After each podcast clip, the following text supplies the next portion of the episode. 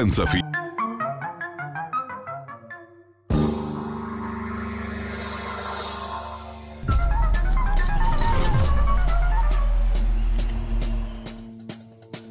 Va ora in onda Zoom, il drive time in mezzo ai fatti con Antonino Danna.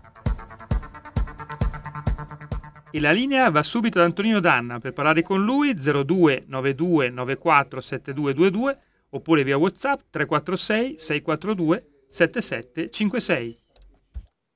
Grazie condottiero Giulio Cesare Carnelli, mio condottiero, buon lavoro anche a te, amiche e amici miei, ma non dell'avventura, buonasera. Siete sulle magiche, magiche, magiche onde di Radio Libertà, questo è Zoom, il drive time in mezzo ai fatti. Io sono Antonino Danna e questa è la puntata di oggi, martedì 18 di aprile dell'anno del Signore 2023. Cominciamo subito la nostra trasmissione ricordandovi di dare il sangue. In ospedale serve sempre, salverete una vita umana, chi salva una vita umana salva il mondo intero. Secondo appello, andate su radiolibertà.net, cliccate su Sostienici e poi abbonati.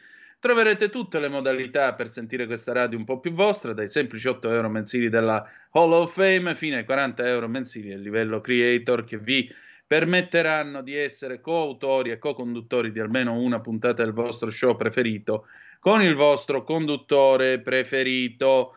Ma adesso bando alle ciance, noi cominciamo subito la nostra trasmissione e soprattutto cominciamo ballando, anzi prima di cominciare a ballare vi pregherei per favore Giulio Cesare mostra, eh, mostra la, la, fotografia che ti ho mandato stasera, ieri sera.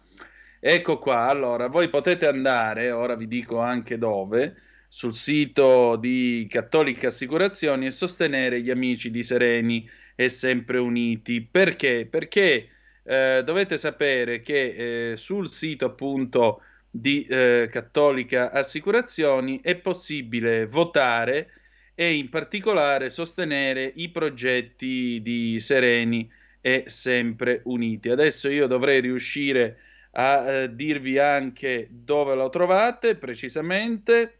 Eccolo qua. Uh, vediamo un po'. Uh, una mano a chi sostiene il bando di Fondazione Cattolica. Tra i 100 finalisti al 43 posto c'è Sereni e Sempre Uniti, che sono i parenti delle vittime di Bergamo, per capirci. E, naturalmente, se andate sul sito cattolica.unamanoachisostiene.it potete votare scegliendo appunto Sereni e Sempre Uniti, 42esimi. Ecco qua, io il mio voto L'ho dato, datelo anche voi, non costa niente, è un voto online e potrete dare una mano a Sereni e Sempre Uniti per sostenere le loro attività.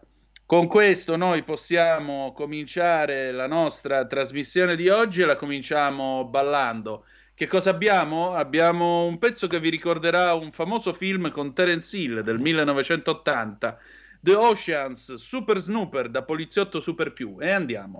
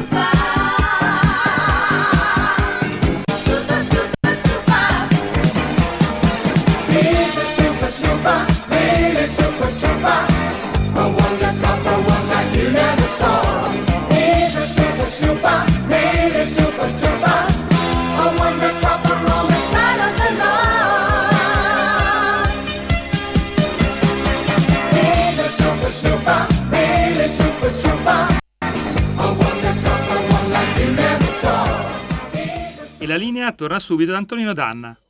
Ed erano gli Oceans con eh, Super Snooper del 1980, che è la colonna sonora del film Poliziotto Super Più con Terence Hill. La particolarità di questo poliziotto era che eh, era diventato invincibile grazie a un'esplosione atomica, salvo nel caso in cui il suo avversario avesse indossato qualcosa di colore rosso. Con il rosso perdeva i poteri. Bene, mm, noi proseguiamo la nostra trasmissione, siete sempre sulle magiche, magiche, magiche onde di Radio Libertà, sempre eh, con eh, Zoom, il drive, il drive, time in mezzo ai fatti. Allora, adesso passiamo eh, alla lettura di alcune zappe che sono arrivate al 346 642 7756. Poi vedremo che cosa sta succedendo nel mondo e poi ci dedicheremo a fronte del blog con il nostro Edoardo Montolli, allora bella gente, qui è, arrivata, è arrivato Maurizio. Ciao Maurizio, questi contestatori ecologici da salotto, dato che il massimo inquinatore è la Cina, vadano in Cina a fare le loro proteste se hanno i cabasisi, fighetti da città. Guarda Maurizio, mi trovi pienamente d'accordo, anche perché se io penso che il monumento a Vittorio Emanuele II è stato sfregiato con un prodotto squallido, che eh, diciamo così costerà per eh, il suo ripristino 200.000 euro alla collettività, se permettete, a me i cabasisi vorticano tipo elicottero. Prendersela su, sfogarsi sulle opere d'arte è per me un gesto di una inciviltà assoluta, veramente di una inciviltà assoluta. E questo francamente mi dà disgusto perché non si tratta di lanciare un messaggio, si sta mostrando solo la propria bestialità e la propria ignoranza. Questa è la realtà dei fatti, non c'è nessuna protesta, non c'è nessuna sensibilizzazione. Visto che questi signori hanno causato 200.000 euro di danni, che li paghino. E alle volte mi verrebbe da rimpiangere la Grecia in cui c'era la schiavitù per debiti, perché se non pagassero, se non avessero la possibilità di pagare, beh, allora a quel punto qualche annetto di galera gli schiarirebbe le idee. Perché vedete, è proprio uno sfregio che colpisce la coscienza delle persone. Colpisce perché, eh, voglio dire, se imbrattassero il campanile di San Marco, offenderebbero anche me perché io sono anche quelle pietre, io, voi, noi tutti, per citare eh, Lucio Battisti, eh, noi siamo quelle pietre. Se colpiscono e imbrattano un quadro agli Uffizi a Firenze o se imbrattano Palazzo Vecchio, noi siamo quel palazzo. Se imbrattano, eh, per esempio, che ne so, eh, la, la, la Basilica di San Francesco di Paola a Napoli o Palazzo o la Reggia di Caserta o Villa Zerbi eh, a Reggio Calabria o la Fontana delle Vergogne a Palermo e così via. Noi siamo quella cosa lì. Noi siamo tutti in quella cosa lì perché è la nostra storia, la nostra identità, è la nostra cultura e non è corretto, è irrispettoso, è un gesto degno dei nazisti che bruciavano i libri, un gesto degno di Fahrenheit 451, prendersela con le opere d'arte. È la stessa medesima cosa. Comunque, ad ogni buon conto, alcune news eh, che, diciamo così, vi possono interessare, ve le diciamo subito. Intanto facciamo un breve recall di quello che sta succedendo. Il Presidente della Repubblica Mattarella è ad Auschwitz, il viaggio in Polonia. Ad Auschwitz un crimine senza oblio né perdono, e non possiamo che essere d'accordo con il Presidente della Repubblica. Mm, appello del Capo dello Stato agli studenti, trasmettete la eh, memoria della Shoah. L'odio, il pregiudizio e il razzismo sono in agguato, messo in guardia i regimi fascisti complici della carneficina in mattinata il Presidente della Repubblica ha incontrato il primo ministro polacco Tadeusz Mateusz Morawiecki. Catturata poi in Trentino l'orsa JJ4, era con tre cuccioli ora liberi, il presidente della provincia di Trento Maurizio Fugatti, il corpo forestale l'ha catturata con una trappola a tubo intorno alle ore 23, l'esemplare era con tre cuccioli lasciati liberi, il TAR rigetta la richiesta di anticipare il parere, sui social l'ira degli animalisti. Giorgia Meloni, oltre ai migranti, anche più lavoro femminile. In arrivo una legge quadro per difendere il Made in Italy. Nelle prossime settimane faremo un collegato alla manovra, la Premier al Salone del Mobile per l'inaugurazione. Lollo Brigide, il ministro dell'Agricoltura, no alla sostituzione etnica, polemica sul ministro, Schlein all'attacco, parole disgustose dal sapore suprematista, Meloni e il governo prendono le distanze, Calenda, una pericolosa involuzione. Rose bianche sulla bara della povera Giulia, l'ultimo saluto alla pallavolista, a Milano i funerali di Giulia Ituma, la pallavolista diciottenne della Igor Novara morta a Istanbul lo scorso 13 aprile, presente pure il ministro dello sport Andrea Bodi, l'arcivescovo di Milano, la morte di Giulia, enigma incomprensibile. Bombe poi sul mercato di Kherson, subito dopo la visita di Putin. All'alba il presidente russo ha incontrato i militari, ascoltato i rapporti dei comandanti. Stiamo lavorando in modo professionale, brevemente ma concretamente, ha detto ai suoi Comandanti, in Senato il decreto Ucraina, il DL migranti slitta a domani, entro le 19.30, gli emendamenti al testo base. Infine, gli Stati Uniti d'America, dove, come diceva Victor Hugo, tutto si fa quadrato, città, casa e pure le sciocchezze, USA sbaglia il vialetto di casa, il proprietario spara e la uccide. La ragazza aveva 20 anni, ieri la notizia di un adolescente afroamericano ferito per aver confuso la porta a cui suonare in Missouri, il sedicenne ha ricevuto una telefonata di Biden. Infine un pensiero con molto affetto e una prece per lui, eh, per Arrigo Vecchioni, figlio di Roberto Vecchioni, perché questo terzo figlio appunto di questo grande artista si è spento dopo tanto dolore, quindi un pensiero affettuoso alla famiglia Vecchioni. Va bene, noi a questo punto, se voi non avete niente da dire allo 0292947222, siamo pronti per passare al nostro fronte del blog. Eh, allora, diciamo così, perché, eh, perché, abbiamo, eh, perché abbiamo messo Super Snooper? Perché molto semplicemente Stiamo per parlare di un poliziotto molto particolare, del quale gli storici si sono occupati. Per chi ha eh, letto eh, Romanzo criminale, il libro di Carofiglio, eh, di De Cataldo, scusate, eh, e, oppure ha visto il film o la serie, diremo che lui altri non è che il vecchio nel romanzo, nella serie tratta da Romanzo criminale. Stiamo parlando di Federico Umberto D'Amato e il servizio segreto occulto. State, lo state vedendo anche sul canale 252 del Digitale Terrestre. State a sentire che cosa scrive stamattina il nostro Edoardo Montolli su Cronaca Vera che è uscito eh, in edicola. A proposito, oggi è uscito pure Buone Notizie del Corriere della Sera di Paola D'Amico, quindi se andate potete fare ancora l'accoppiata, che sono le 6 e un quarto vi mettete le cuffiette, sentite Zoom, però nel mentre vi pigliate Corriere della Sera e Cronaca Vera. Allora, la Corte d'Assise di Bologna ha depositato le motivazioni della sentenza con cui ha condannato all'ergastolo l'ex esponente del gruppo neofascista Avanguardia Nazionale Paolo Bellini per la strage alla stazione di Bologna del 2 agosto 1980. Possiamo ritenere fondata l'idea, e la figura di Bellini ne è al contempo conferma ed elemento costitutivo, che all'attuazione della strage contribuirono in modi non definiti, ma di cui vi è precisa ed eclatante prova nel documento Bologna, Licio Gelli e il vertice di una sorta di servizio segreto occulto che vede in Federico Umberto D'Amato la figura di riferimento in ambito atlantico ed europeo. Ed è soprattutto quest'ultimo, infatti, a suscitare in noi una certa curiosità. D'Amato fu per anni a capo dell'ufficio affari riservati, anello di congiunzione tra Ministero dell'Interno e Nato.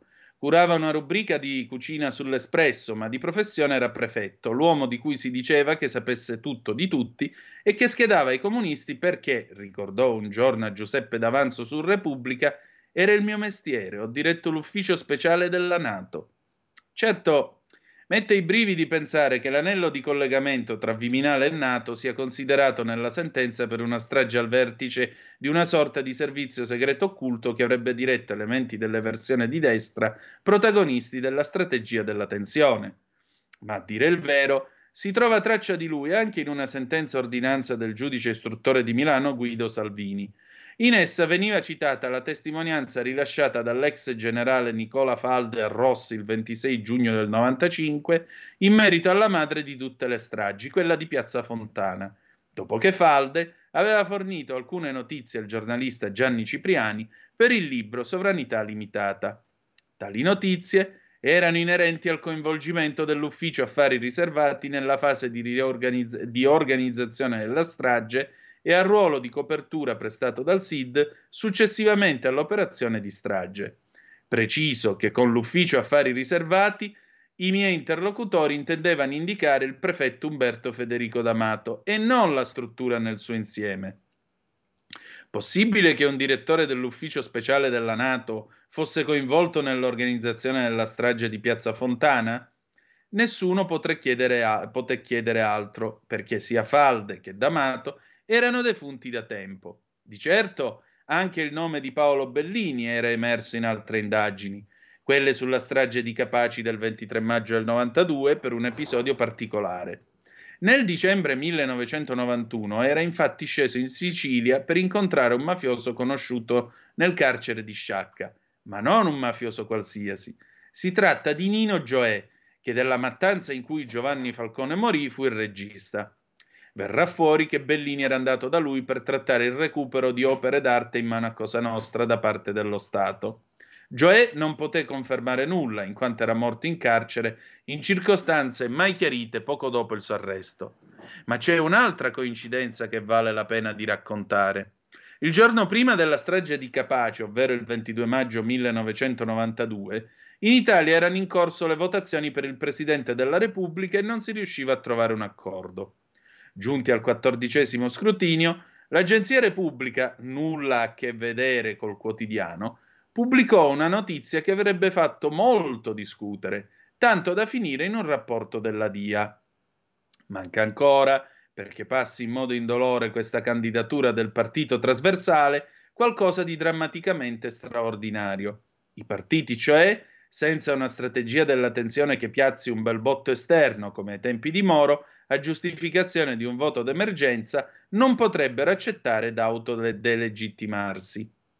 E 24 ore più tardi il botto esterno ci fu davvero, l'esplosione in cui Falcone morì.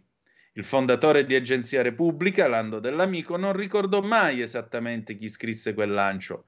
Alla stampa, il 27 maggio del 92, spiegò che le notizie erano giunte da ambienti politici che hanno accesso a fonti qualificate. Quali non si sa, ma in un libro autobiografico del 2013, La leggenda del giornalista spia, rivelò infine per la prima volta che un suo amico per decenni era stato proprio Federico Umberto D'Amato, l'ex anello di congiunzione tra Viminale e Nato, l'uomo che avrebbe passato alle mie agenzie sempre informazioni sempre esattissime che gli premeva diffondere. Per questo, oggi che D'Amato viene considerato da una sentenza al vertice di un servizio segreto occulto, a noi sembra quanto mai opportuno che sia ricostruito con esattezza chi ispirò il lancio profetico dell'Agenzia Repubblica 24 ore prima che saltasse in aria l'autostrada di Capaci.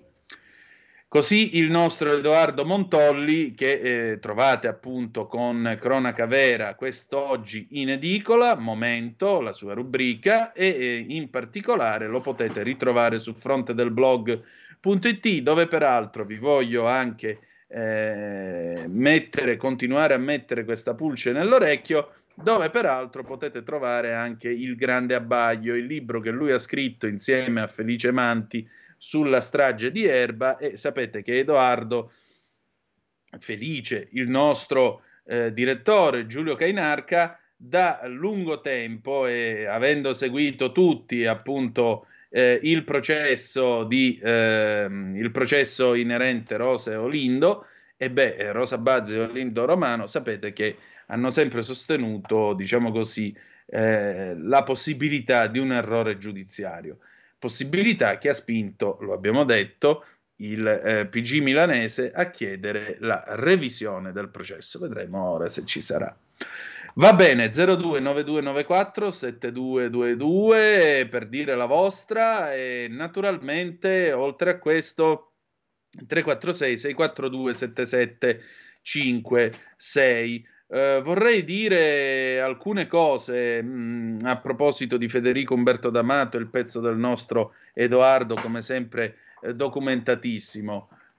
È chiaro che un attentato come fu quello di Capaci, cioè andare a recuperare il tritolo, andare a eh, confezionare tutto il pacco, pare di circa 100 kg, che venne messo nel canale di Scolo sotto l'autostrada a Capaci, predisporre i telecomandi, predisporre tutto questo, insomma, richiede uno sforzo logistico non indifferente e richiede anche un'altra cosa, richiede una segretezza che naturalmente se salta qualche cosa, se qualcosina trapela, se per esempio, esempio banale, qualche cantoniere dell'ANAS si fosse calato due o tre giorni prima di quell'attentato o quando è stato o anche il giorno prima si fosse calato giù dal terreno e avesse visto il cunicolo otturato con delle robe, con dei fili, perché chiaramente ci sarà stato un impianto ricevente oltre alla trasmittente che poi è stata premuta da Giovanni Brusca. Ecco, è chiaro che tutto questo avrebbe eh, fatto come si dice, avrebbe, fatto, avrebbe sventato l'attentato che invece è costato la vita a Giovanni Falcone, a Francesca Morvillo e agli uomini della scorta. Ora, sempre al, al, netto di possibili coincidenze, ma qui come vedete la coincidenza è, sven- è smentita dallo stesso titolare di questa agenzia. Uh, qualcuno comunque ha dato delle notizie ed è altrettanto inquietante il fatto che Federico Umberto D'Amato, secondo appunto una sentenza, la Corte d'Assise di Bologna, eh, dice sostanzialmente che eh, lui sia stato il capo di questo servizio segreto occulto, di, abbiamo, di quelli che noi abbiamo sempre chiamato i servizi segreti deviati. I servizi segreti deviati adesso, secondo la Corte d'Assise di Bologna, a quanto pare hanno un, un, titolare, questo titolare sarebbe Federico Umberto D'Amato che scriveva delicati libri di ricette, oltre a occuparsi evidentemente di queste vicende. Poi è chiaro che, è chiaro che eh, questo lo scrivono i giudici, e cioè, ripetiamo, possiamo ritenere fondata l'idea, e la figura di Bellini ne è al contempo conferma ed elemento mh, costitutivo che all'attuazione della strage di Bologna contribuirono in modi non definiti, ma di cui vi è precisa ed eclatante prova nel documento Bologna, Licio Gelli è il vertice di una sorta di servizio segreto occulto che vede in Federico Umberto D'Amato la figura di riferimento in ambito atlantico ed europeo.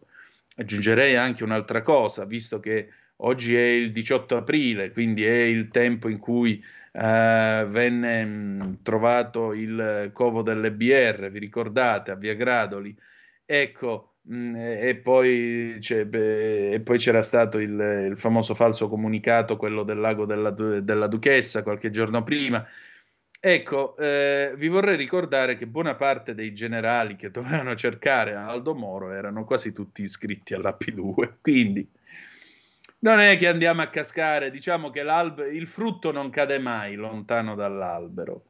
E questo spiegherebbe tante cose. La verità è che ci sono dei personaggi all'interno di ufficetti, questo è quello che ormai i giudici ci cominciano a dire. C'erano personaggi all'interno di ufficetti che apparentemente sembravano periferici dello Stato, i quali invece erano eh, rappresentanti di precisi e concreti interessi precisi e concreti interessi, come per esempio gli interessi del Bongelli con eh, la P2, già che c'eravamo. Un altro che se n'è andato senza dire quello che sapeva, perché anche questo sarebbe stato interessante, chissà a quante riscritture di libri di storia avremmo assistito. Comunque, nel frattempo è arrivata una zappa, ora ve la leggo. Vediamo un po', RPL WhatsApp, adesso ecco qui. Ermanno, oggi non ho seguito l'informazione dei media, non ho capito bene come mai è saltato il voto sul decreto dei migranti. Forse nella maggioranza qualcuno sarà pro invasione, vedi Forza Italia. No, Ermanno, non è questo, è stato semplicemente posticipato. Eh, l'ho letto poco fa dandovi il ragguaglio delle notizie dall'Ansa, però visto che tu me lo chiedi, io ti do a, a approfondita risposta. Aspetta un attimo che recupero la notizia e te lo dico. Allora, dove siamo? Qua è la Meloni che parla del lavoro femminile, le rose bianche, le bombe. Eccolo qui.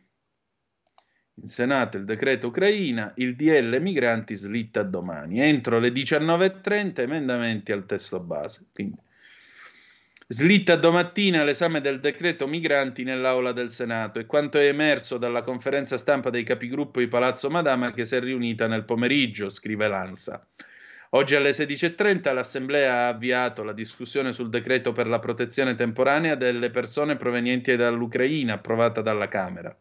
Resta fissato alle 19.30 di oggi il termine per la presentazione degli emendamenti al testo base del decreto migranti all'esame del Senato. Fermo restando che se il governo proporrà di nuovo propri emendamenti, come già fatto la settimana scorsa in Commissione Affari Costituzionali, quel termine verrà riaperto. Al termine della capigruppo, PD e AVS hanno assicurato che ripresenteranno gli emendamenti proposti nella Commissione il decreto, non avendo avuto l'ok della Commissione Affari Costituzionali anche per i tanti emendamenti ancora da votare, approderà in aula nella sua versione originale, cioè come è stato approvato dal governo Cutro. Scrive ancora Lanza. Dopo l'intervento poi del senatore Alberto, Balbo- Alberto Balboni in qualità di relatore del provvedimento, l'Aula del Senato ha avviato la discussione generale del decreto che introduce misure urgenti per la protezione temporanea delle persone provenienti dall'Ucraina. Dovrebbe essere votato entro oggi. Quindi niente, c'è stata in pratica c'è stata una sorta di ingorgo di emendamenti e domani si riparte con il testo approvato invece dal governo a Cutro. Allora, noi adesso ce ne andiamo serenamente in pausa, vi facciamo ascoltare un pezzo eh, se riesco a trovare il, eccolo qui, un pezzo più veloce, Martin Solveig, Madan del 2003 e poi la professoressa Anna Bono. Andiamo a Khartoum dove le cose si stanno mettendo molto male per il Sudan e questo potrebbe riguardare anche noi. A tra poco. Stai ascoltando Radio Libertà, la tua voce libera, senza filtri né censure, la tua radio.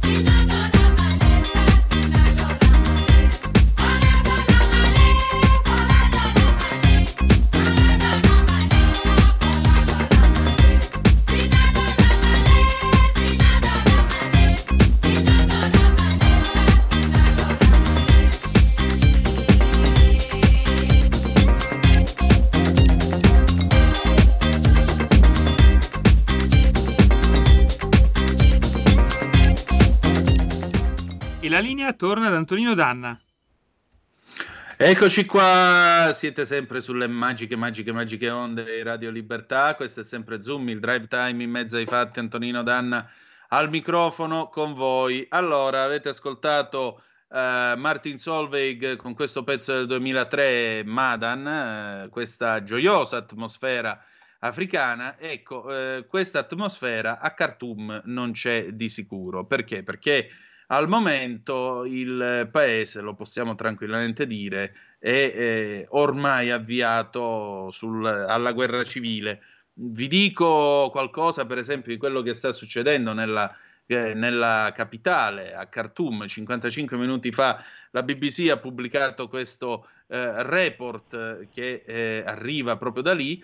Eh, pensate che non c'è più acqua potabile, sta continuando eh, il combattimento tra le due forze rivali, che tra poco vi diremo chi sono, per il quarto giorno di fila e in particolare eh, si sta cercando un accordo, un cessate il fuoco tra le parti per vedere di trovare eh, la possibilità anche di rimuovere i cadaveri, soccorrere i feriti e, e cercare diciamo di dare una breve tregua ai combattimenti. Ma io voglio salutare chi conosce quella parte di mondo ed è la professoressa Anna Bono, una nostra graditissima ospite che ho il piacere di ritrovare ancora una volta. Lei è eh, lei dall'84 al 93, tra l'altro, ha soggiornato in Kenya e ha svolto delle ricerche sulla costa del Kenya, è vissuta in Africa, quindi la sua Africa ha una conoscenza approfondita, ha collaborato anche col Ministero degli Affari Esteri nell'ambito del forum strategico, ha scritto qualcosa, pensate, su Africa, relazioni internazionali, problemi di sviluppo e così via, qualcosa come circa 1800 tra articoli, saggi, libri scientifici e divulgativi. Quindi credo sia proprio la persona più indicata per chiederle, professoressa, intanto buonasera e, bentornata. Ma che cosa Buonasera. sta succedendo in Sudan Buona... e che cosa può toccare a noi? Eh, mi ripeto la domanda perché stavo salutandola e, e non l'ho sentita. Eh, mi Prego, diceva... mi scusi. Ecco, che cosa sta succedendo in ah. Sudan e soprattutto perché questo può riguardare noi? Che ricadute può avere su di noi? Eh, in Sudan succede che sta eh, una prova di forza che è andata avanti per mesi tra due leader e loro, entrambi militari e i loro sostenitori è esplosa. È esplosa quattro giorni fa con uh, l'inizio di combattimenti, uh, di combattimenti, nella capitale, ma non solo nella capitale, anche in, al, in alcune parti del paese, in alcune altre uh, città e sono combattimenti furiosi con eh, con armi pesanti perché entrambi i contendenti, adesso vi dico chi sono, sono eh, ben dotati, non solo sono eh, tanti ma sono ehm, dotati di armi moderne e addestrati eh, a usarle. Degli, sono tra le milizie più eh, meglio addestrate, credo, e, e meglio equipaggiate del, del continente africano. Eh, il, a contrapporsi sono da un lato un, il generale che dal 2001 anche, svolge anche il ruolo di capo dello Stato ed è il generale Abdel Fattah al-Burhan che è capo di Stato e capo delle forze armate. Dall'altra invece il suo avversario, eh, conosciuto diciamo familiarmente come Emmedi, e, eh, si chiama in realtà Mohammed Hamdan Dagalo e eh, ed è anche lui un militare ed è il suo vice eh, come capo di Stato e guida le cosiddette forze di supporto rapido, una, una, milizia che si è formata nel corso degli anni non di poco conto perché si parla di almeno 100.000 combattenti. L'esercito, quello governativo diciamo, è, è superiore per, per forze, per per unità, ma 100.000 combattenti ben armati e ben addestrati eh, in un paese eh, come il Sudan sono, eh, sono una forza eh, estremamente temibile. L'oggetto del contendere è la conquista del potere, come sempre, ma in, in questo caso a scatenare il conflitto che come ho detto era latente e, e, e prima o poi sarebbe, credo, scoppiato. E sono due fattori. Il primo, grazie mediaz- a una mediazione internazionale che a questo punto non si sa neanche se sia stata così opportuna e, e, e utile, grazie a una mediazione eh, internazionale si, eh, si, stava avvicinando il momento di consegnare alla, ai civili il potere. Devo fare un passo indietro. Questo tentativo di colpo di Stato è il terzo in quattro anni, perché nel 2019 un primo colpo di Stato ha destituito il, il presidente che da 30 anni controllava il paese e, e ha instaurato un governo misto di civili e di militari. Nel 2021 un altro colpo di Stato ha consegnato interamente il controllo del paese ai, ai militari. E, e quindi la prospettiva di un ritorno alle istituzioni democratiche mh, più rapida di quanto una parte dei, almeno una parte, se non tutti i militari, di sicuro una parte dei militari eh, auspicano, è stato uno dei motivi che ha scatenato il conflitto, lo scontro attuale, ma soprattutto a, a, a far precipitare la situazione è, sta, è il fatto che il, eh, con il ritorno a, alla, alla, democrazia, alle istituzioni de- democratiche, eh, si, eh, si, dovrebbe verificare anche l'inserimento, il toglimento in sostanza delle forze di supporto rapido del, del generale Hemedi che dovrebbero essere integrate nell'esercito, cosa che già eh, non, è, eh, non è gradita, tanto più che si apre poi il punto interrogativo e la prova eh, su chi guiderà questo nuovo esercito nel quale si dovrebbero integrare le forze di supporto rapido, le quali mir- mirano a rimandare questo momento a, a, a dieci anni, mentre invece eh, da qui a dieci anni, mentre invece eh, la richiesta è che avvenga diciamo entro due anni. Di lì, eh, di lì lo, la situazione attuale che, che, è esplosa sabato con un, un crescendo di combattimenti e che è entrata oggi nel quarto giorno di, di scontri. Dicevo scontri feroci, scontri che non risparmiano nessuno, non soltanto in, in, nella capitale Khartoum manca l'acqua, mancano, eh, ma eh, si contano già eh, ed, è una, ed, è una, stima però approssimativa, data la situazione veramente difficile avere notizie precise, ma si parla già di circa 200 morti. Ecco.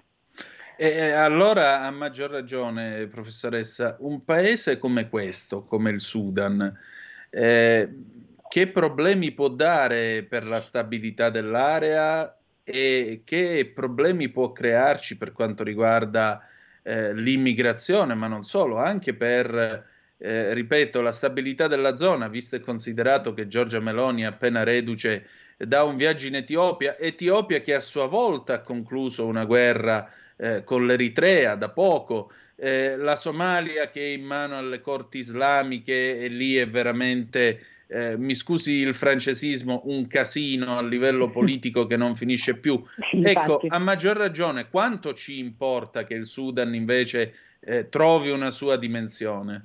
Dunque, se vogliamo parlare di rischi mh, dal punto di vista di un aumento di, di, di, di immigrati che, che, premono sulle, eh, eh, ai confini europei, mh, secondo me non è questo eh, il, il, problema, perché, eh, lo voglio ricordare, lo dirò finché avrò respiro, eh, la maggior parte delle persone che fuggono dalla guerra eh, rimangono nel paese eh, eh, d'origine, lo dimostra il numero, le decine di milioni di, di sfollati attuali e chi lascia o supera per mettersi in salvo i confini del proprio paese di solito lo fa limitandosi a, a fermarsi nei paesi, nei paesi, vicini. E difatti dal Sudan, dall'Etiopia, dal, eh, non è da quella parte del, eh, dell'Africa che arriva la maggior parte degli africani che, che,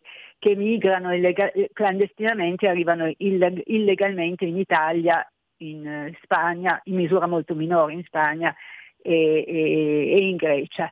La questione, ehm, ha ragione lei, è la, la, stabilità di un'area geografica eh, importante e che è già, eh, è, è già mh, mm, in, in, estrema difficoltà per una serie di motivi.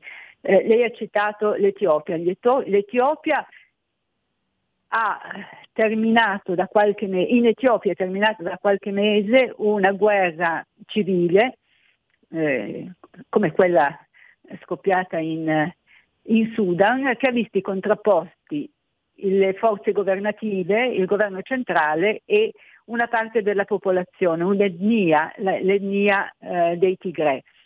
È stata una guerra durata due anni con eh, uno spargimento di sangue con delle conseguenze eh, eh, ehm, sembra veramente spaventoso, si parla di centinaia di migliaia di, di morti eh, nel corso di questi due anni, che eh, mh, dire finita è, è, è una speranza. Eh, di sicuro le armi sono state deposte, ma come, riusci- come, sarà possibile integrare nel governo o comunque convincere i tigrini a non riprendere le armi eh, per eh, rivendicare un'autonomia e una rilevanza all'interno del, del paese eh, che hanno perduto è un punto interrogativo. In compenso ci sono altri motivi, altre, altre, altri problemi, per esempio con un'altra etnia, gli Amara, e lì non mi dilungo, ma, eh, ma insomma la, l'Etiopia, che è un paese eh, per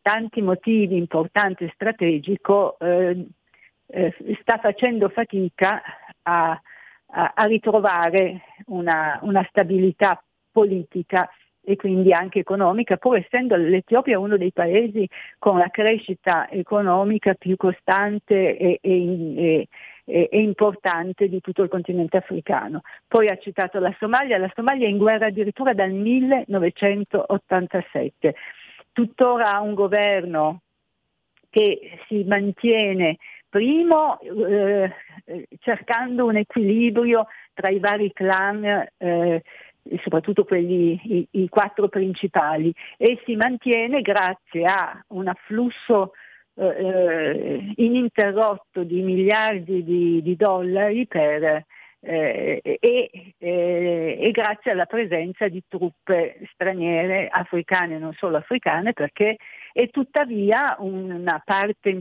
una parte notevole del territorio eh, della, della, Somalia, come diceva lei, è in mano ai jihadisti al-Shabaab, un gruppo armato legato ad Al-Qaeda che fino a qualche anno fa eh, controllava persino Mogadiscio, poi è stato estromesso, tra l'altro grazie eh, a un, in, un contributo importante è stato, è stato, dato proprio dall'Etiopia, ma continua a, eh, a riuscire a mettere a segno dei, eh, degli attentati persino nella capitale, quindi, eh, quindi una, una, minaccia incombente e, e, costante.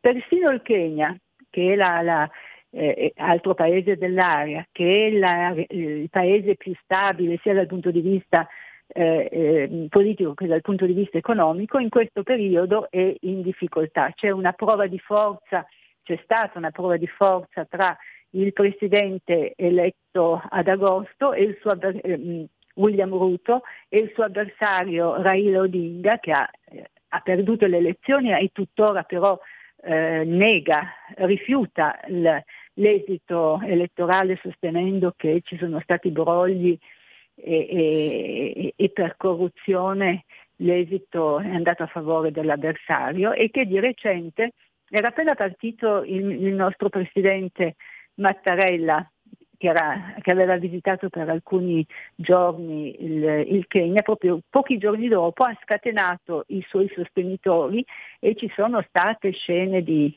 di guerriglia urbana scusate, soprattutto nella prego, capitale prego. Nairobi, eh, ed è stata una prova di forza, nel senso che Raila Odinga, il, il, il, candidato perdente, ha dimostrato di essere in grado di, di, di scatenare disordini ed è quindi un, una, un messaggio al Presidente presidente che, eh, eh, di cui si è contestata la vittoria, devo dire, mh, addirittura da parte della commissione, questo è avvenuto da parte della stessa commissione elettorale che eh, composta da sette persone, quattro delle quali non hanno eh, voluto firmare la dichiarazione di vittoria sostenendo che c'erano dei punti oscuri che, che avrebbero dovuto essere verificati. Insomma, una situazione in questa area eh, geografica delicata, difficile, aggravata da un altro fattore.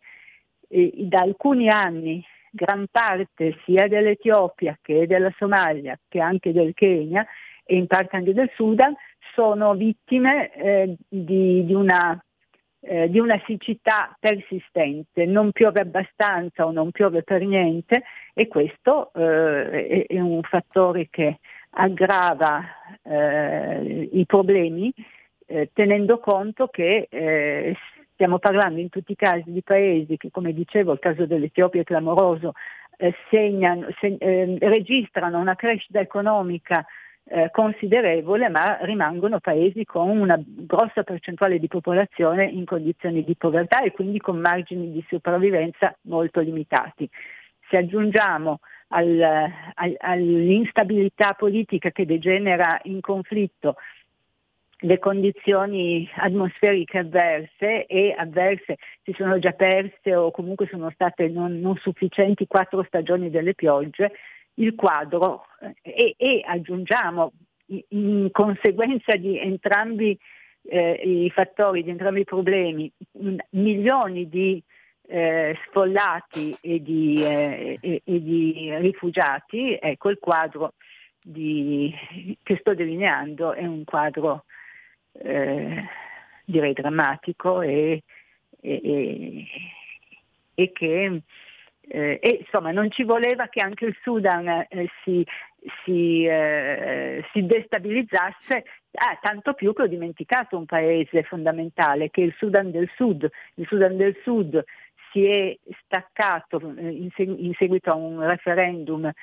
eh, dal Sudan eh, nel 2011, portando con sé, perché è sul suo territorio, eh, circa i tre quarti, mi sembra, dei, eh, port- dei giacimenti di petrolio eh, della, che prima erano eh, del, del, Sudan nel suo insieme e quindi partendo con, eh, con eh, un vantaggio che avrebbe dovuto tradursi in, in una crescita economica ma anche in uno sviluppo di, di, di, questo paese con pochi milioni di abitanti tra l'altro e invece 2011 l'indipendenza, 2013 anche lì una guerra civile. In questo caso eh, tra due etnie, le due etnie più importanti, i, ehm, i Dinka e i Nuer che hanno pensato bene di eh, c'era stata una spartizione delle cariche politiche e amministrative che teneva conto dell'importanza eh, di queste due etnie, ma eh, il, nel giro di due anni questo equilibrio, equilibrio stabilito nella distribuzione delle cariche non è piaciuto prima di tutto ai Dinka e di lì non la faccio lunga, ma eh, di nuovo una guerra che, eh, che ha vanificato le, le, le, eh, le prospettive di, di sviluppo anche di questo, di questo, paese. Professoressa, senta, ma eh, Cina e Russia che vantaggi e che interessi possono avere da un Sudan des- destabilizzato? Perché già c'è chi parla di una base navale, di una possibile nuova base navale russa che permetterebbe il controllo sì. del Mar Rosso e una proiezione verso sì, l'Oceano giusto, Indiano. Giusto. Ma, eh, nel, nel, medio periodo la destabilizzazione di un paese mh, non giova a nessuno, certo però diventa l'occasione per rafforzare la propria posizione all'interno di un paese. Nel caso del Sudan, per esempio, la posizione della Russia, indubbiamente, che perché il Sudan è uno dei paesi, sono circa una ventina almeno in, in Africa, che mh, ricevono, eh, ricevono, armi e, e, e dotazioni militari dalla Russia, ma è anche uno dei, mi pare, quattro sì, paesi in cui ci sono anche i cosiddetti istruttori eh, russi, che eh, espressione che si può leggere, almeno nel caso del Sudan sicuramente, ma anche, eh, anche negli altri tre casi, con eh, mercenari Wagner, questi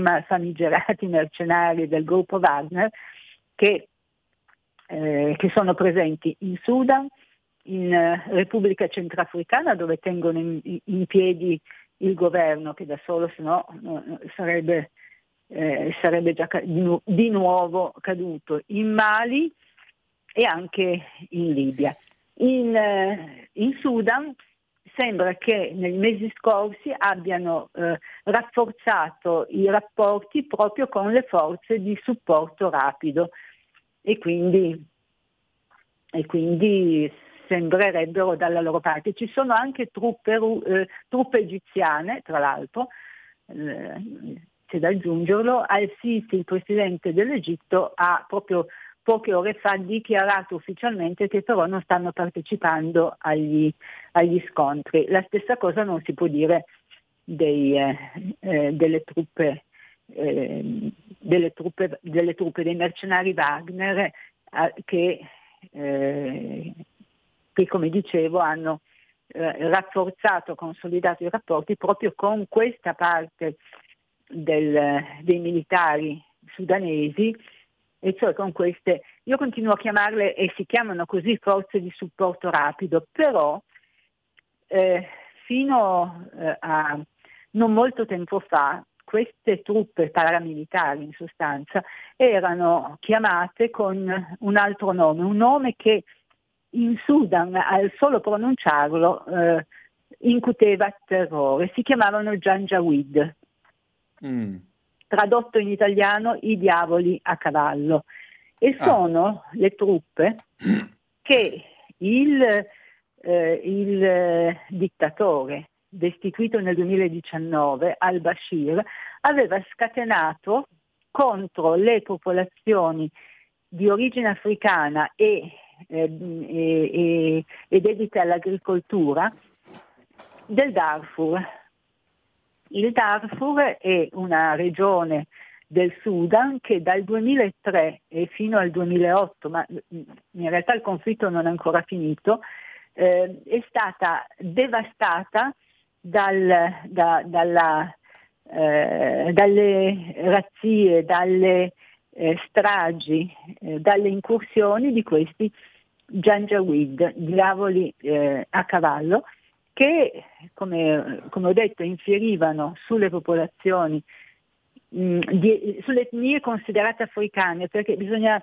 devo aggiungere questo, eh, in Sudan da, da sempre, cioè dal, dal, 1956 quando è diventato indipendente, il potere è in mano alle tribù, alle etnie di origine araba o che comunque si considerano di origine araba eh, il, tutto il paese è mm, di fede islamica, ma c'è una differenza profonda e sostanziale tra chi si considera arabo e, e sono appunto le etnie che controllano il paese eh, da quando è indipendente, anche da prima se per quello, e le popolazioni islamiche ma di, eh, di origine africana e con un'ulteriore divisione che in Africa ha sempre molta importanza e, e genera conflittualità, dedita all'agricoltura, mentre le altre popolazioni tradizionalmente erano e sono dedite invece all'allevamento di, eh, di bestiame. Allevatori e agricoltori in Africa eh, sono da secoli in conflitto perché hanno, in, hanno un modo diverso di, di, di hanno gestiscono e, e, e amministrano eh, le risorse naturali in modo diverso. Un conto è coltivare la terra e un conto è invece eh, allevare del bestiame e, e ricerca di pascoli da, da, un lato, dall'altro invece eh, attività sed- e quindi anche mobilità, dall'altro invece attività, attività sedentarie. Professoressa, questo... dica, dica, prego. No, dicevo, quindi queste forze di supporto rapido che stanno combattendo per non lasciarsi eh, fondere nel, nel, eh, nell'esercito nazionale sono i, questi eh, terribili Janjaweed che, eh, voglio ricordarlo, hanno talmente eh, istigati e finanziati e, e sostenuti eh, dal, dal, dal, dittatore al-Bashir, quello caduto nel, nel 2019, hanno fatto stragi e, e, e, abusi tali sulla popolazione e il mandante e questo, e questo leader destituito al-Bashir, che al-Bashir è stato il primo presidente al mondo, non soltanto africano, denunciato alla Corte Penale Internazionale per, e quindi con un mandato di cattura internazionale che peraltro non è servito a niente perché è ancora in Sudan, eh, mh, accusato di crimini di guerra, crimini contro l'umanità e genocidio. Ecco, tanto per gradire. Professoressa, ecco. 30 secondi di pausa, torniamo subito. D'accordo. La tua radio è ascoltabile anche con la televisione in digitale. Sul telecomando della televisione digitale o del tuo ricevitore digitale puoi scegliere se vedere la TV o ascoltare la radio. Risintonizza i canali radio e troverai anche Radio Libertà, canale 252. E ridiamo subito la linea da Antonino Danna e la professoressa Anna Bono. Benissimo, sempre sulle magiche, magiche, magiche onde di Radio Libertà. Antonino Danna al microfono con voi insieme alla professoressa Anna Bono. Stiamo parlando di quello che sta accadendo in Sudan, paese ormai lo possiamo dire eh, sul, in una vera e propria guerra civile. Senta, professoressa, che cosa ci dobbiamo aspettare eh, nei prossimi mesi dalla situazione del Sudan? E poi pensa che questo possa contagiare eventualmente qualche area vicina, possa mettere per esempio in discussione di nuovo l'esistenza stessa dello Stato del Sud Sudan, anche quello un'altra realtà che ha raggiunto una forma di equilibrio da poco? Questo, questo direi di no, però certo, eh, tanto più considerando la situazione generale di quest'area eh, che, deline- che, abbiamo delineato, eh, la, la, una crisi che si, se si protrarrà eh, in Sudan ha di sicuro come conseguenza il fatto che eh, molte persone cercheranno di lasciare il paese. In Sudan vivono circa 64 milioni di persone, il, è, è, è, possibile, eh, appunto, nel caso non si riesca a, a, ad ottenere eh, una tregua tra le parti contendenti e poi un, uno stabile accordo, eh, eh, non è possibile, è inevitabile che eh, milioni di queste persone cerchino scampo, eh, alla, cerchino, di, cerchino di salvarsi la vita, di sottrarsi alla violenza, spostandosi nelle parti del paese in cui non si combatte o eh, cercando invece di superare i confini ed entrare, però dove? In Sudan del Sud, in Etiopia, in, eh, eh, come dicevo prima, eh, tutta l'area è, è, è, in, è instabile in una, situ- in una situazione eh, difficile e poi nessuno di questi paesi è in grado, senza l'aiuto internazionale, di farsi carico di, eh, di milioni di, di, persone, sia all'interno sia al, oltre confine.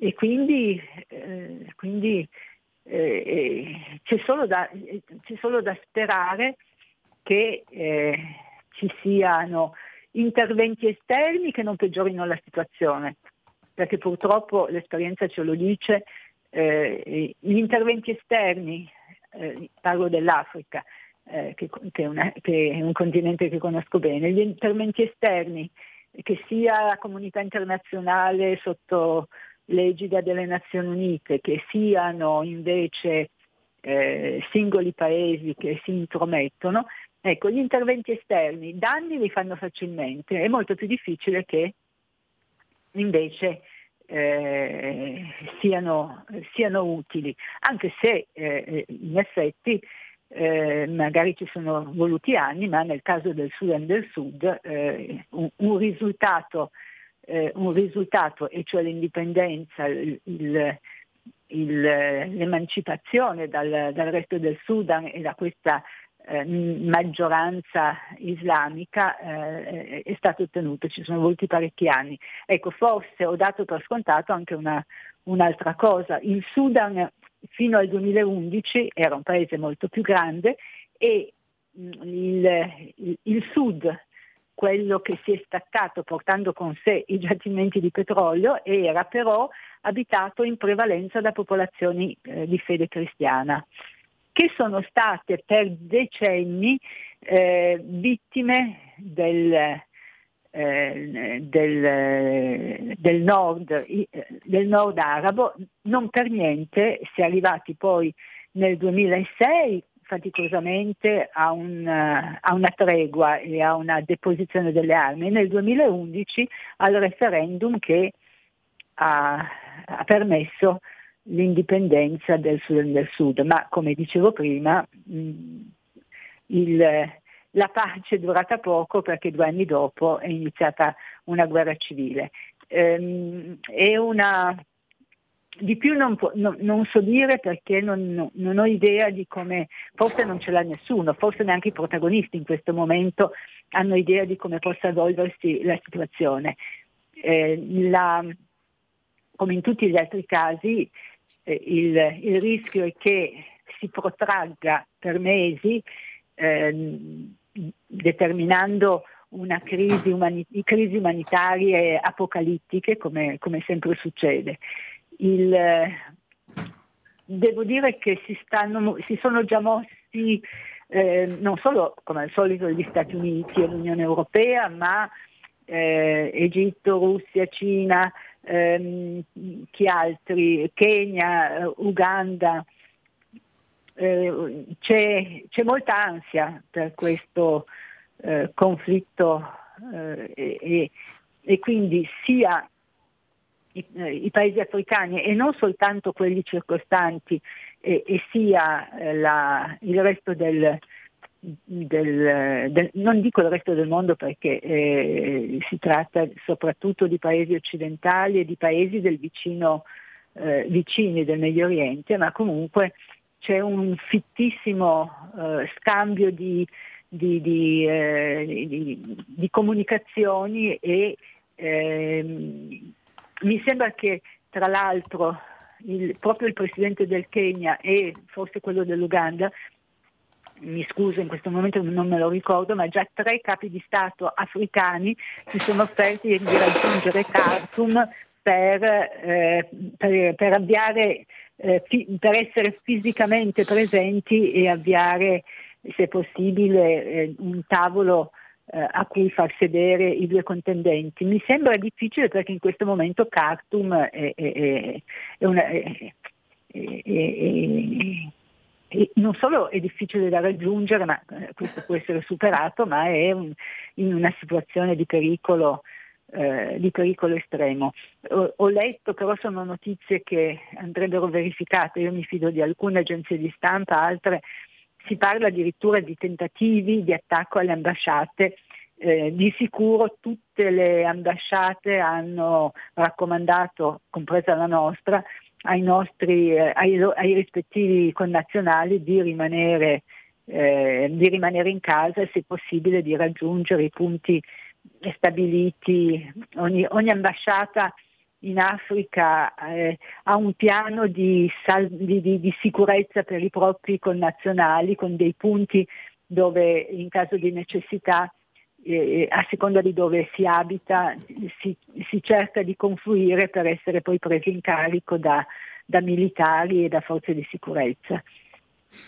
Certamente, però, dalle sue parole emerge un dato che io trovo, mm, diciamo, una sorta di colpo di scena. Se stavolta l'intervento di qualcuno esterno, appunto, alla questione eh, alla lotta che è in corso in eh, Sudan, se stavolta l'intervento non fosse di un paese eh, straniero, Cina, Russia, Stati Uniti d'America, Unione Europea, quello che vuole lei, eh, ma fosse di paesi africani, questo segnerebbe comunque un cambio di passo nella politica africana, non trova? Certo, certo, sperando che non succeda quello che sta capitando nella Repubblica Democratica del Congo, dove nell'est anche lì c'è una situazione disperata, ma dove, eh, dove si, si, rischia una nuova guerra panafricana perché eh, il, diversi paesi hanno già mandato truppe, non riuscendo a a, venire a capo in, in,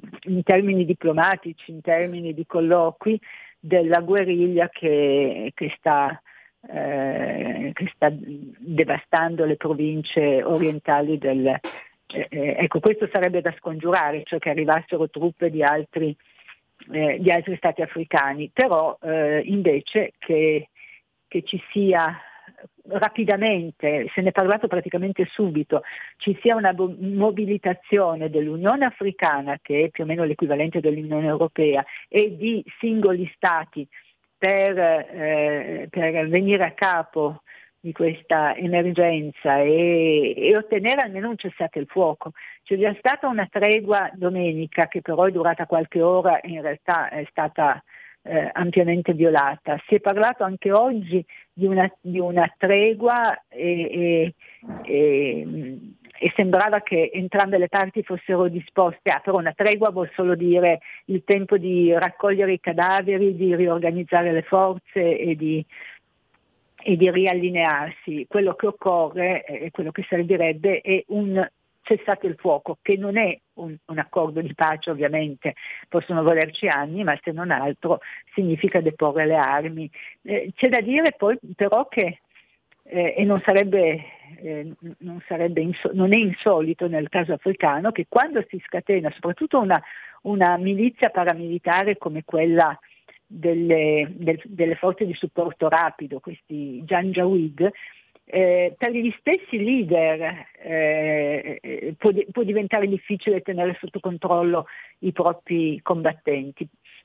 Si dice che in questo momento questi miliziani, che come dicevo sono almeno 100.000, sono posizionati in, eh, nella capitale in vari punti, attorno alla capitale in vari punti e anche in altre parti del paese, per esempio nel Darfur dove hanno infierito eh, negli anni scorsi. Eh, non, eh, non, sempre è facile poi eh, gestire una forza di questo genere che, al cui interno ci sono vari, che è composta e divisa al proprio interno con diversi eh, leader di riferimento, anche su base etnica. Eh, in Africa, forse dappertutto, quando si scatenano conflitti, soprattutto se c'è eh, poi una componente etnica di mezzo, eh, le stesse forze, gli stessi leader che vorrebbero poi eh, che si deponessero le armi non sempre ci riescono, proprio perché sfugge di mano la situazione. Eh, eh, spuntano nuovi leader che approfittano del, della situazione per, per affermarsi e, e, e, ciascuno dei quali ha, le, i propri, i, capisce, ha i propri combattenti che rispondono a lui. Certo. Professoressa, senta, tu... un'ultima domanda. Secondo Dica. lei il piano Mattei può avere mm. un effetto positivo sulla situazione politica in, eh, in Sudan? Vediamo come si, eh, come si, concretizza questo piano eh, Mattei, che ha un bel nome, eh, perché non è un piano Marshall finalmente, eh, spesso si dice che l'Africa ha bisogno di un piano Marshall, ma, eh, e lo credo di averlo già detto anche eh, qui in radio, di piani Marshall, cioè di, di, di, di, finanziamenti ai paesi africani se ne fa uno all'anno, il piano Mattei vorrebbe essere diverso, cioè non puntare sui, su finanziamenti, su prestiti, non soltanto, ma invece su, eh, su, su un reale rapporto di collaborazione che dia eh, a, a, beneficio di entrambe le parti, cioè superare la, il concetto di cooperazione internazionale allo sviluppo così come è stato concepito e gestito finora e invece passare a un altro piano di, eh, il punto interrogativo è se gli africani, i leader africani, gli africani in generale, sono interessati a una, a un rapporto di questo genere, a una collaborazione di questo genere che tra l'altro richiede trasparenza, lotta alla corruzione, rifiuto del malgoverno, perché, eh, perché non è detto che gli, che gli, convenga e non gli piaccia pi- di più invece non, eh, non, piaccia di più ai, ai, governi africani o a una parte dei governi africani continuare come hanno fatto finora, cioè chiedere contributi a titolo di dono, a titolo di prestito e, e, e poi farne un uso a dir poco disinvolto, accumulare debiti. Quello che mi fa paura di, del piano Mattei è che eh, arriva in un momento veramente critico per praticamente tutto il continente africano, che sta eh, affondando nei debiti, contratti con l'Occidente, contratti con eh, i paesi arabi, contratti con la Cina, enormi, contratti con, con tutti, con la Russia e, e, e, potrei andare avanti, che continuano a chiedere denaro ma che, eh, che stanno andando in default. Già tre eh, in questi due anni eh, hanno fatto default, sono il Mali, il Ghana, che era la, la, la, il fiore all'occhiello eh, dell'Africa occidentale, e eh, lo Zambia, uno dei paesi potenzialmente più ricchi di tutto il continente. Eh, lo stesso Kenya è in eh, eh, è, a rischio di default ma a breve, ecco pensi eh, eh, è un aneddoto, un aneddoto è un, sì, diciamo così, eh, il paese è indebitato in modo eh, quasi insostenibile, di fatti rischia il default e continua a chiedere prestiti. Quest'estate, Ecco, quest'estate e, e, gli vengono dati perché quello che chiedono è questo il modo in cui si pensa di aiutare e soprattutto di, eh, di, di, di eh, assicurarsi la, la, il sostegno, lo schieramento eh, eh, e, e, questo eh, da parte eh, di, non c'è più la spartizione tra Occidente e, e, Est del mondo, tra paesi comunisti e paesi eh, capitalisti come durante la guerra fredda, ma continua a esserci un, un, un, interesse non soltanto per le ricchezze naturali del continente, ma anche per, per motivi strategici a eh, portare nella propria area di influenza quanti più paesi africani possibili. Ebbene, quest'estate un gruppo di cittadini hanno scritto una lettera aperta alla, alle Nazioni Unite e al mondo intero dicendo eh, non, eh, non, non eh, imprestate più denaro al Kenya. Foto- hanno messo la fotografia dell'allora presidente che si, chiama, si chiamava Uru Kenyatta e hanno detto se fate eh, se, date, se, concedete dei prestiti, concedeteli a lui e tenete conto che deve esserne lui e soltanto lui responsabile, non noi e non i nostri figli. Questo dà l'idea eh, eh del, eh, della situazione che almeno una parte degli africani capiscono e, e ne sono preoccupati, ma molti altri invece, eh, molti altri invece non ancora. Molto bene, professoressa. Io... Mattei, ma eh, deve, eh, è un piano che si propone, ma che deve, bisognerà verificare se e da chi sarà accettato, condiviso. Noi Certamente. seguiamo le vicende africane giorno per giorno, io le seguo giorno per giorno e vi saprò dire che cosa succederà. Professoressa, io la voglio ringraziare molto del suo tempo e della sua disponibilità. Grazie ancora, è al piacere di risentirci. Grazie a lei e, e a tutta Radio Libertà e a chi, mi, e chi pazientemente mi ascolta. Prego, guardi, avevamo bisogno di un'analisi precisa e approfondita della situazione. Grazie davvero. A risentirci. A risentirci presto. E adesso Uberphonic, Sometimes 2002.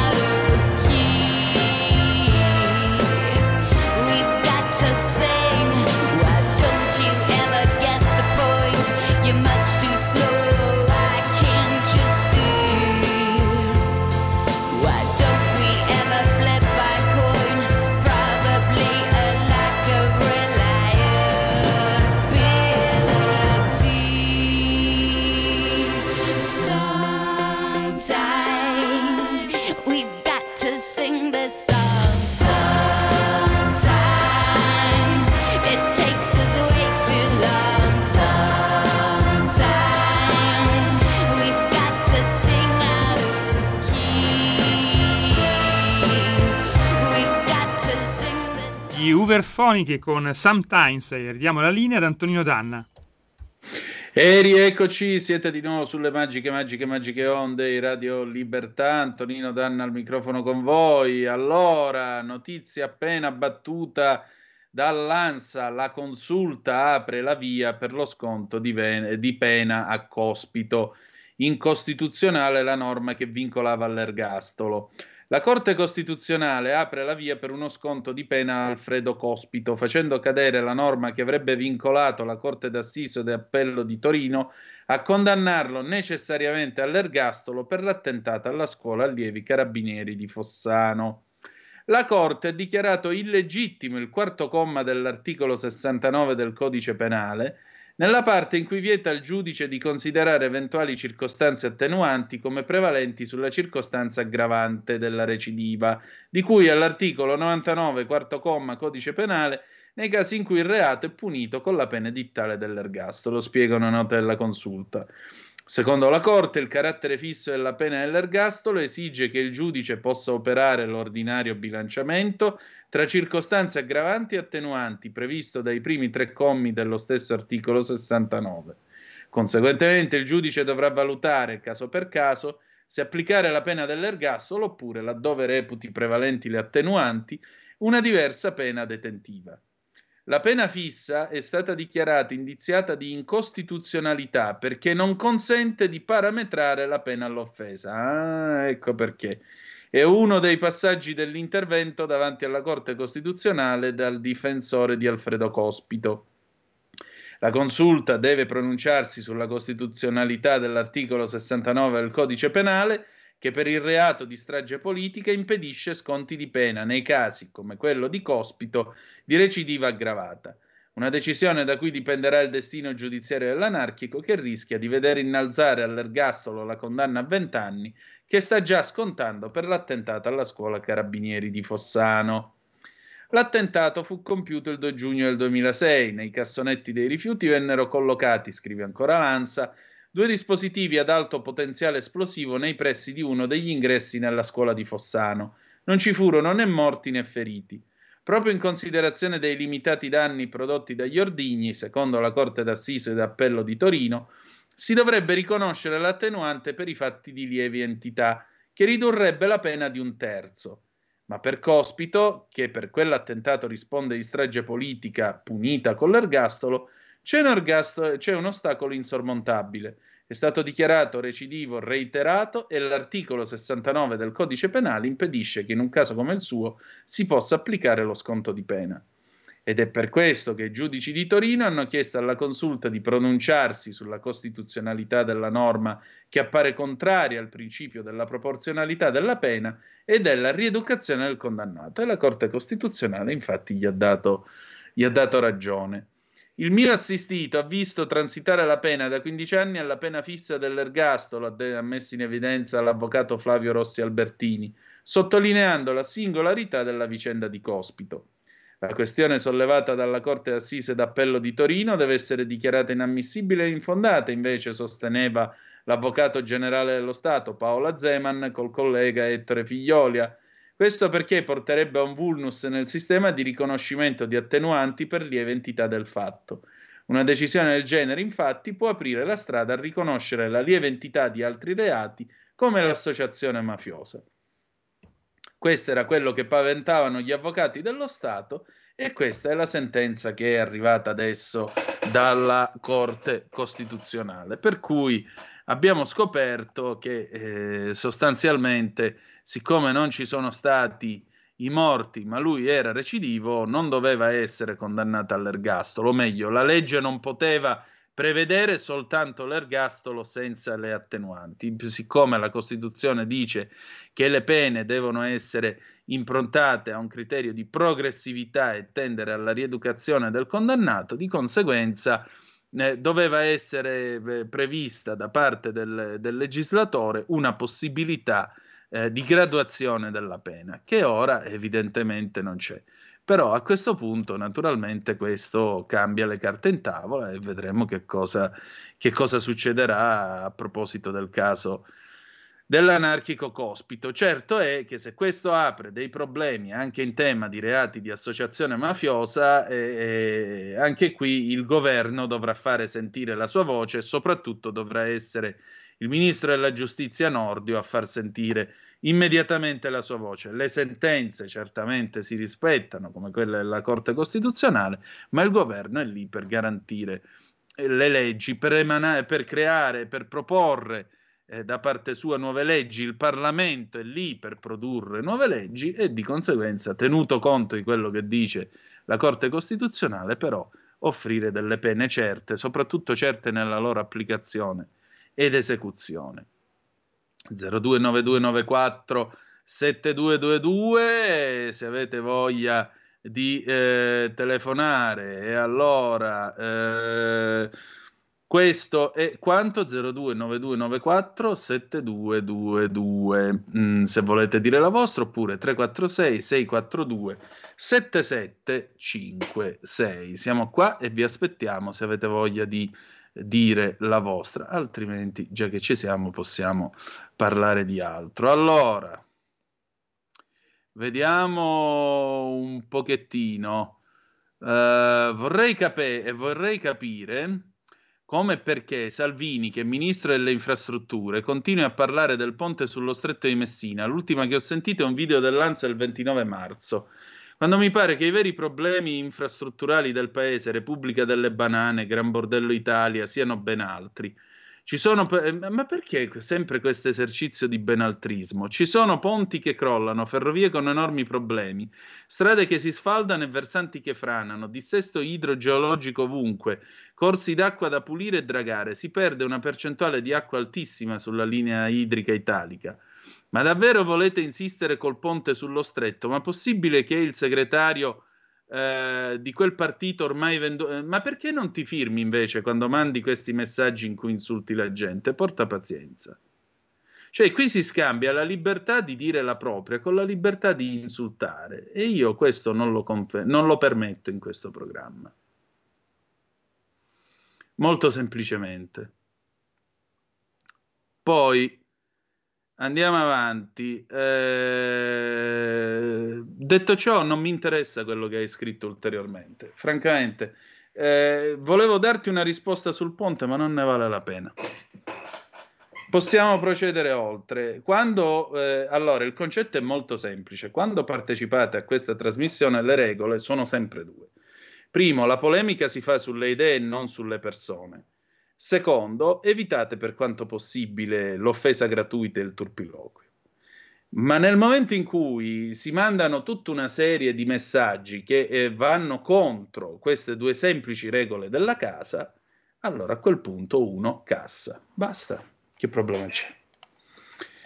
Torniamo a noi allora, eh, occupiamoci di cose più serie. Ecco, Andiamo Antonino, scusa, pausa di 10 secondi e poi c'è una telefonata per te. Perfetto, a tra poco. Stai ascoltando Radio Libertà. La tua voce libera, senza filtri né censura. La tua radio. Ancora 10 minuti in compagnia di Antonino Danna, poi c'è un corposo qui Parlamento. Al telefono, pronto, chi è là? Eh, indovina un po', sono sempre Albino, adesso in questi giorni Poi, sto ascoltando la radio, eh, altrimenti, altrimenti sono sempre in giro. Vabbè, tiriamo avanti. Al massimo ti mando quello che ho scritto al mio gruppo dell'ANMI, però non lo voglio dire per radio perché non, se vuoi te lo mando, te lo, te lo mando come, come se vedo di mandartelo come Whatsapp, spero di riuscirci eh, comunque. Eh. lo vediamo. Dimmi tutto. O altrimenti su, se c'è un'email meglio ancora sarebbe. Comunque a parte quello, no, mm. perché parla della ricorrenza del 25 aprile vista dal, dal, mio punto di vista, ma non voglio parlare di questo. Eh, il sì. discorso di cospito, cosa vuol dire? Che se si mette di mezzo la Corte Costituzionale avrà una riduzione di pena o roba del genere, lo tolgono dal 41 bis? E in questo caso, se l'intervento della Corte Costituzionale, quando dichiara la incostituzionalità di una norma di legge, di una legge o di parte di essa, automaticamente quella parte è come se non fosse mai esistita.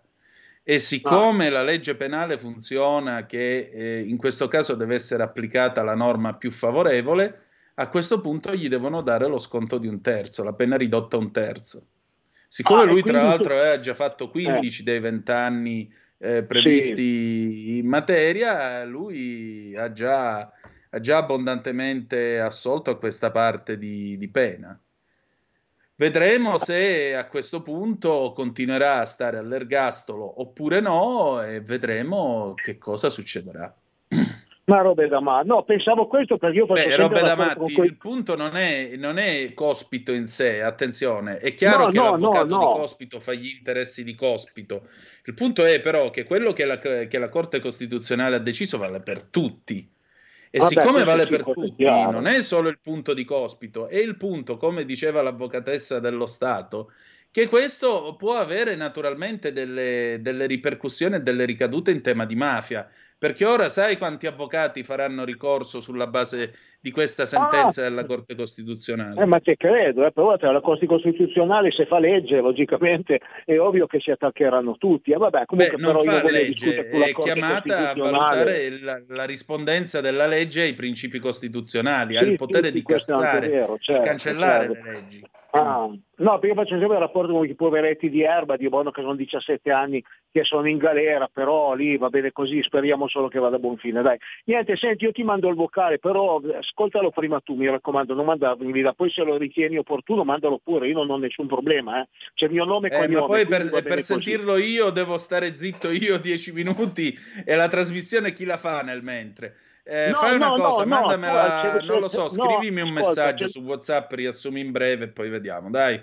No, ma se lo vuoi ascoltare lo ascolti poi a fine trasmissione, eh, non c'è problema. Ah, va bene, va bene, eh, ok, eh, grazie. Ascoltalo poi a fine trasmissione, una cosa mia che ho scritto, ok? Va Benissimo, bene, ti perfetto, saluto, grazie, grazie di tutto, ciao, ciao, ciao, ciao, ciao. Di nuovo. 029294 7222 se volete dire la vostra oppure 346 642 7756 nel frattempo, vediamo un po' che altre cose accadono eh, sotto questo cielo. Eh, vi dicevo della Meloni che nell'inaugurare appunto il Salone del Mobile ha rilasciato questa dichiarazione. La cosa mi aveva lasciato un po' così, un po' perplesso. Puntiamo sul lavoro femminile. Ah, ecco, ora è più, è più chiaro il titolo. Puntiamo sul lavoro femminile, incentivi sui figli. La Presidente del Consiglio Giorgia Meloni alla fiera di Milano Ropero per l'inaugurazione del Salone del Mobile. Ad accoglierla Maria Porro, Presidente del Salone del Mobile, e Claudio Feltrin, Presidente di Federlegno Arredo. Il Salone del Mobile è una vetrina dell'eccellenza italiana nel mondo, ha detto ancora la Meloni. Per troppi anni non ci sono stati investimenti sulla natalità, ha detto la Premier parlando a margine della visita. In Italia abbiamo un problema di tenuta del sistema economico e sociale, non abbiamo investito sulla natalità.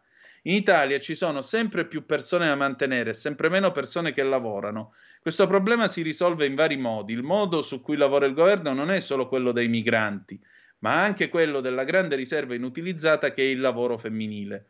Portandolo alla media europea e puntando sulla demografia con l'incentivazione da parte delle famiglie di mettere al mondo dei figli, ha detto la Premier.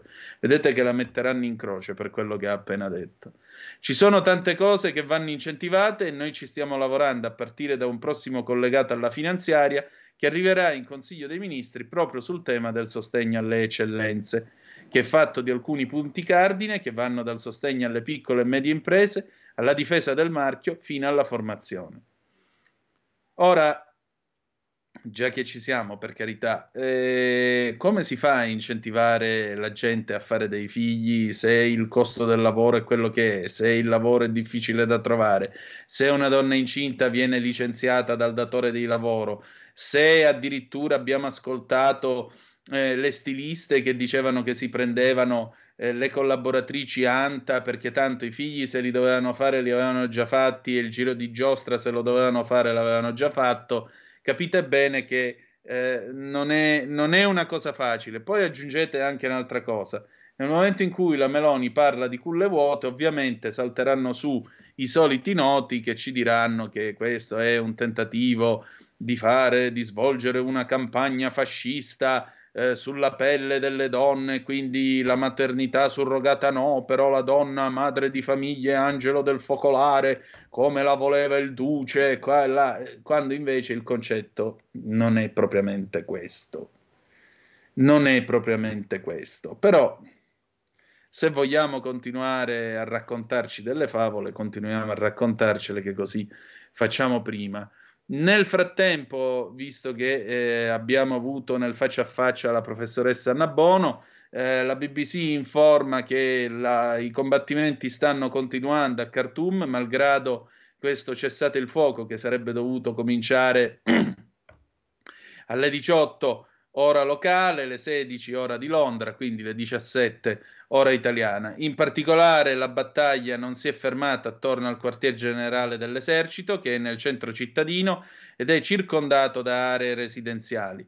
Due generali rivali al cuore del conflitto si erano, eh, si erano accordati appunto per, un, um, per una pausa, per una tregua umanitaria di 24 ore per permettere ai civili di ottenere aiuto medico e rifornimenti gli abitanti della zona non hanno cibo e non hanno più acqua, per cui questo continua e questo può portare a una nuova ondata di profughi, che è quello che naturalmente ha spiegato la professoressa Bono nel corso della nostra conversazione, oltre a destabilizzare eventualmente tutta l'area attorno, proprio quell'area dove, come dicevamo prima, il piano Mattei si dovrebbe dispiegare, perché è un piano che è inteso per tutta l'Africa, ma in particolare è concepito per il Corno d'Africa, da qui la visita in Etiopia che è stata svolta dalla Premier Meloni.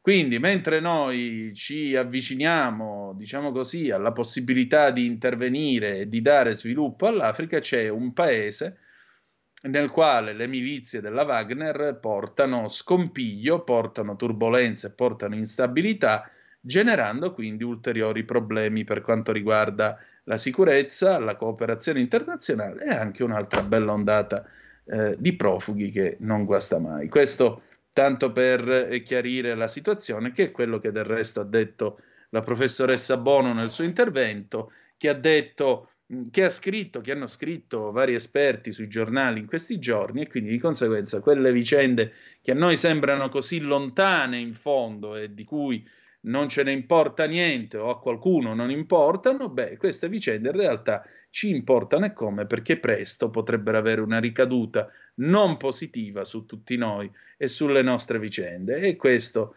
naturalmente è un argomento che avremo modo di continuare a seguire e a raccontare in questo programma. Allora, noi siamo arrivati alle 19.39, diamo un ultimo sguardo un ultimo sguardo per quanto riguarda le eh, notizie di oggi, ma eh, sostanzialmente la situazione direi che è quella che vi abbiamo raccontato questa sera, per cui a maggior ragione io direi Giulio Cesare, se tu sei pronto con, mh, mm, con il tuo eh, come si dice, con il tuo qui Parlamento possiamo andare. Chi è che stasera è l'ospite di qui Parlamento? Nicola Ottaviani.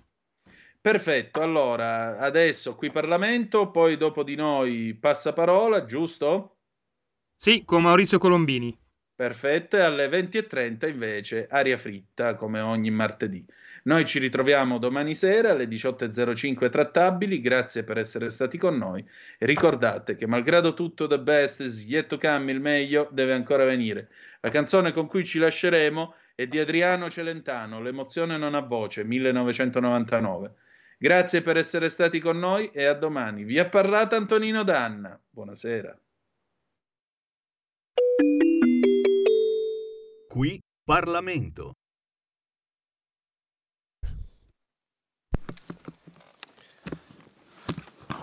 Sì, grazie Presidente. Io eh, mi riporterò a quella che è la relazione che intendo depositare eh, agli atti se non c'è nessun tipo di eccezione evitando di leggerla, ma eh, aggiungendo alcuni elementi che ritengo utili per completare quello che è un quadro che naturalmente non può non risentire di quello che è un approccio politico che la maggioranza intende dare a questo decreto, decreto eh, che è eh, fondamentale per cercare di rimanere eh, online e soprattutto on time.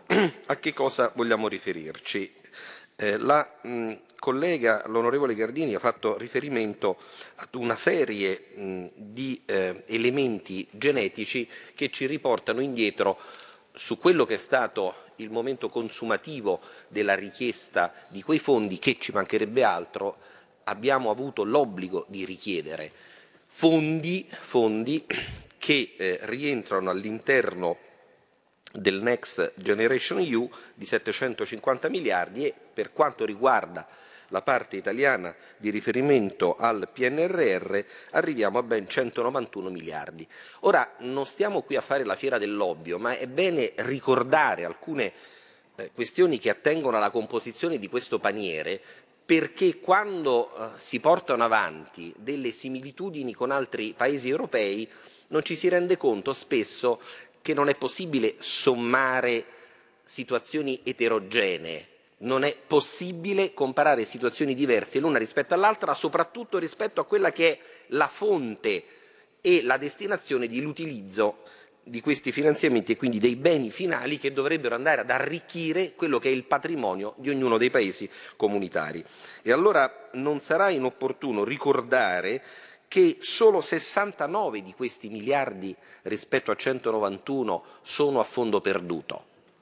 Ma il fatto che siano a fondo perduto non significhi e non significa soprattutto che non siano rendicontabili, perché qui il problema che spesso si salta a pie pari, che non è che abbiamo fatto un assalto alla diligenza per cui alla fine con una sorta di 628 terzo comma del codice penale rapina aggravata e possiamo portarci dove vogliamo il mal tolto e non è così, dobbiamo renderne conto a chi ha messo a disposizione del nostro Paese questa finanza, è una finanza importante. Per non parlare dei 121 miliardi che invece sono a debito. Significa 121 miliardi che comunque devono essere restituiti, seppur con una serie di rate. E allora la eh, mente va velocemente a quella che poi è l'applicazione di questi sistemi e di questi schemi a quelle che sono le famiglie medie italiane. Ma chi è che farebbe mai un mutuo, anzi un finanziamento o un leasing per comprare un'autovettura inservibile da lasciare magari in garage che pur non essendo utilizzata però implichi la restituzione del finanziamento alla società di leasing.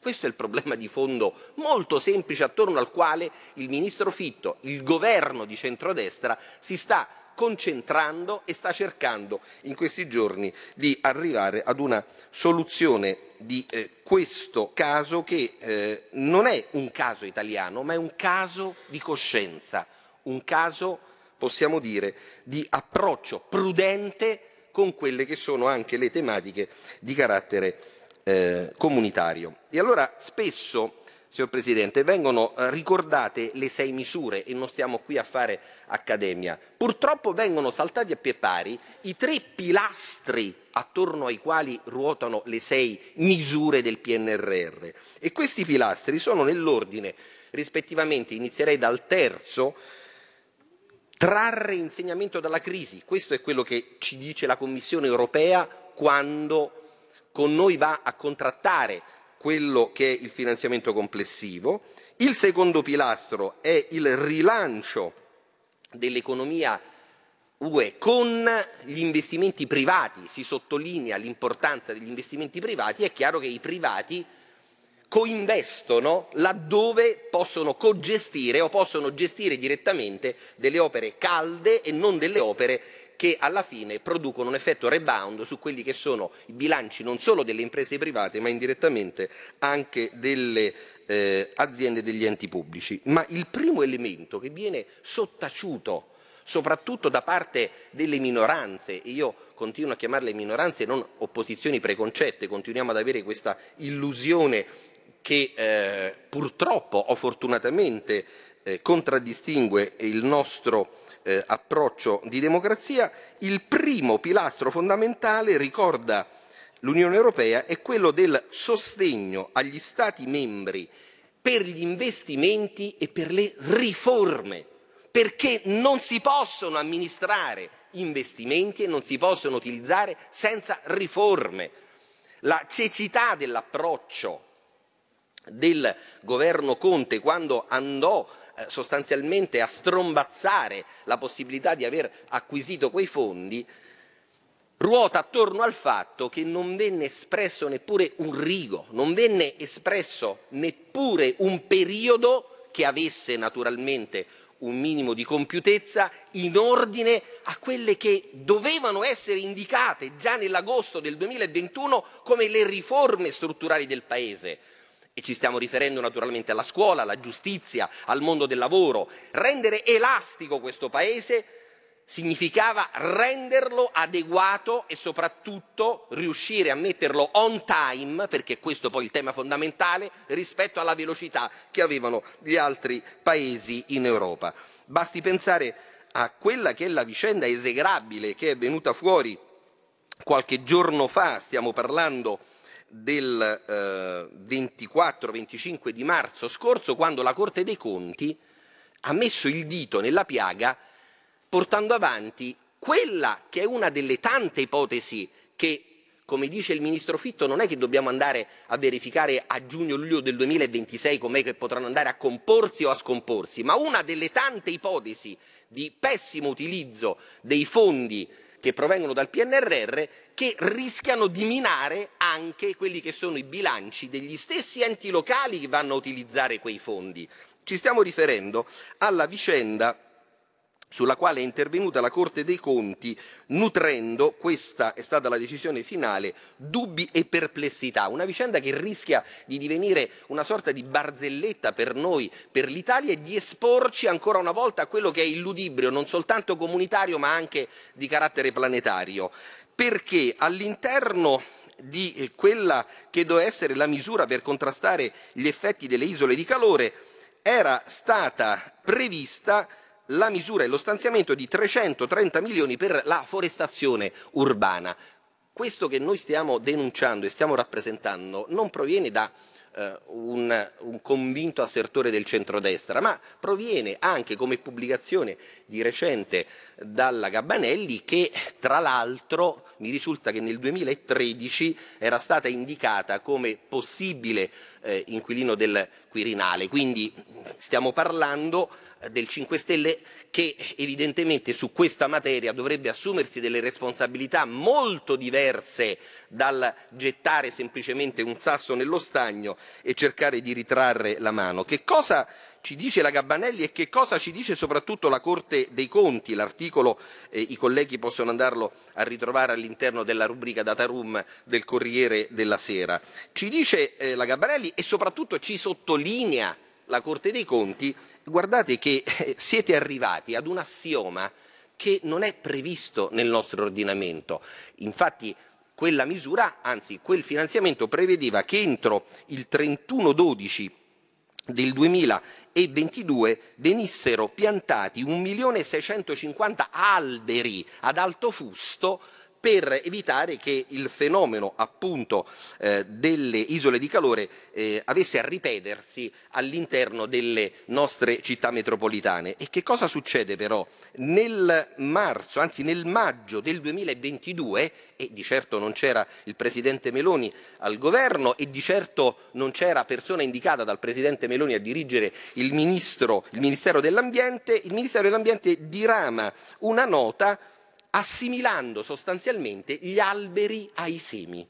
Quindi che cosa avviene? Si raggiunge l'obiettivo, secondo quei desiderata del precedente governo al 31-12 del 2022, addirittura si valica l'obiettivo perché non sono come unità 1 milione 650, ma si arriva a 2 milioni e 100 pezzi. Il problema è che non sono alberi, sono semi. E la Corte dei Conti dice ma c'è la nostra perplessità, che non è politica, è di organo di controllo deputato a verificare come vengono amministrati questi soldi, quei soldi, emergono dubbi e perplessità sulla possibilità di assimilare semi ad alberi. E allora che cosa avrebbe detto in questi giorni di così scandalistico il nostro ministro Fitto? Che cosa avrebbe detto il governo?